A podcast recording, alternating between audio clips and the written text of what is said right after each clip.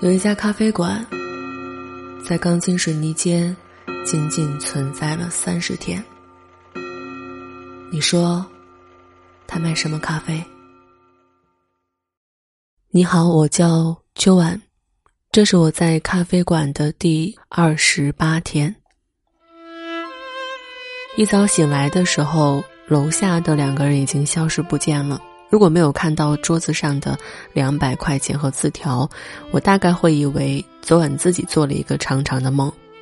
我时常会做一些奇奇怪怪的梦，乱七八糟的。通常醒来之后就不记得具体是什么了，只是零零碎碎的有些记忆。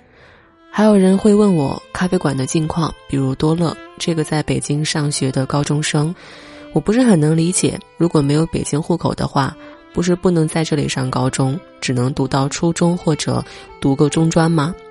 多了没跟我讲过，我也就没有开口问过，只是知道他明年要回山西老家参加高考。我说还有三天就到期了，你若是想来的话，要趁早。实在是没有精神，便坐下来看《麦田的守望者》这本书。我自己也有一本，却还没有翻开过。店里也有一本，这本书已经很旧了。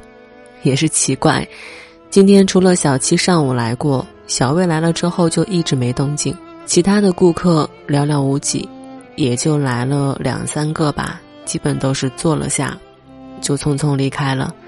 不过也给了我时间，让我一下子就把这本书看完了。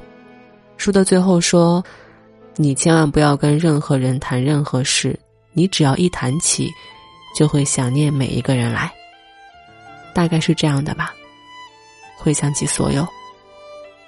从我第一天来看到这个简陋的咖啡馆，看到那个不靠谱的老板，以及之后遇到的所有人，小七、小魏、阿木，以及那些叫不上名字却能记住面孔的人们，哪怕只是看到某一个场景，我似乎都能回忆起一些类似的人和事。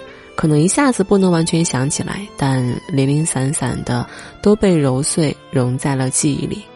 咖啡依旧做得很业余，之前做的套餐到后来也就不了了之了，因为人太懒，做到后面就不想再花费时间。其实每天看到那么多人，他们大部分都是忙碌的，很少有人像小魏这样每天有大把的时间待在这个小店里。今天就我们两个人。大眼瞪小眼的坐在屋子里，我一直对这个人很好奇。从第一天他来，这将近一个月就从未缺席。我似乎应该要跟他聊一下，就像跟所有来店里的人一样的去聊。可是又觉得这个人应该不太跟别人聊天，是一个很沉闷的人。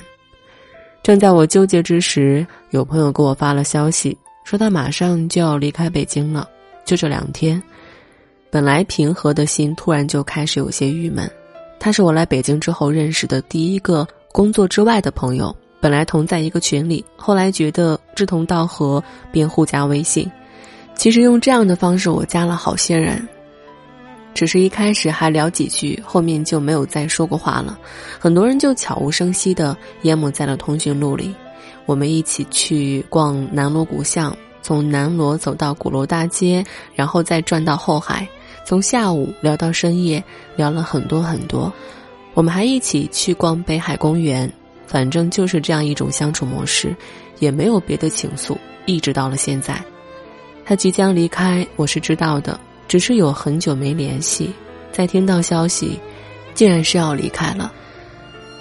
北京，每天都有很多人来，有很多人离开，我们应该习以为常了。可是真正发生在自己身边的时候，还是会忍不住感叹唏嘘。耶加雪菲又酸又苦，可我还是觉得好喝。摩卡的味道其实是甜的，但是你还是不喜欢。每个人都有自己的选择，也都有自己的琐碎，开心就好。咖啡今天是卖不了了，整个楼道都是空荡荡的。反正精神状态不佳，今天就早些睡吧，晚安。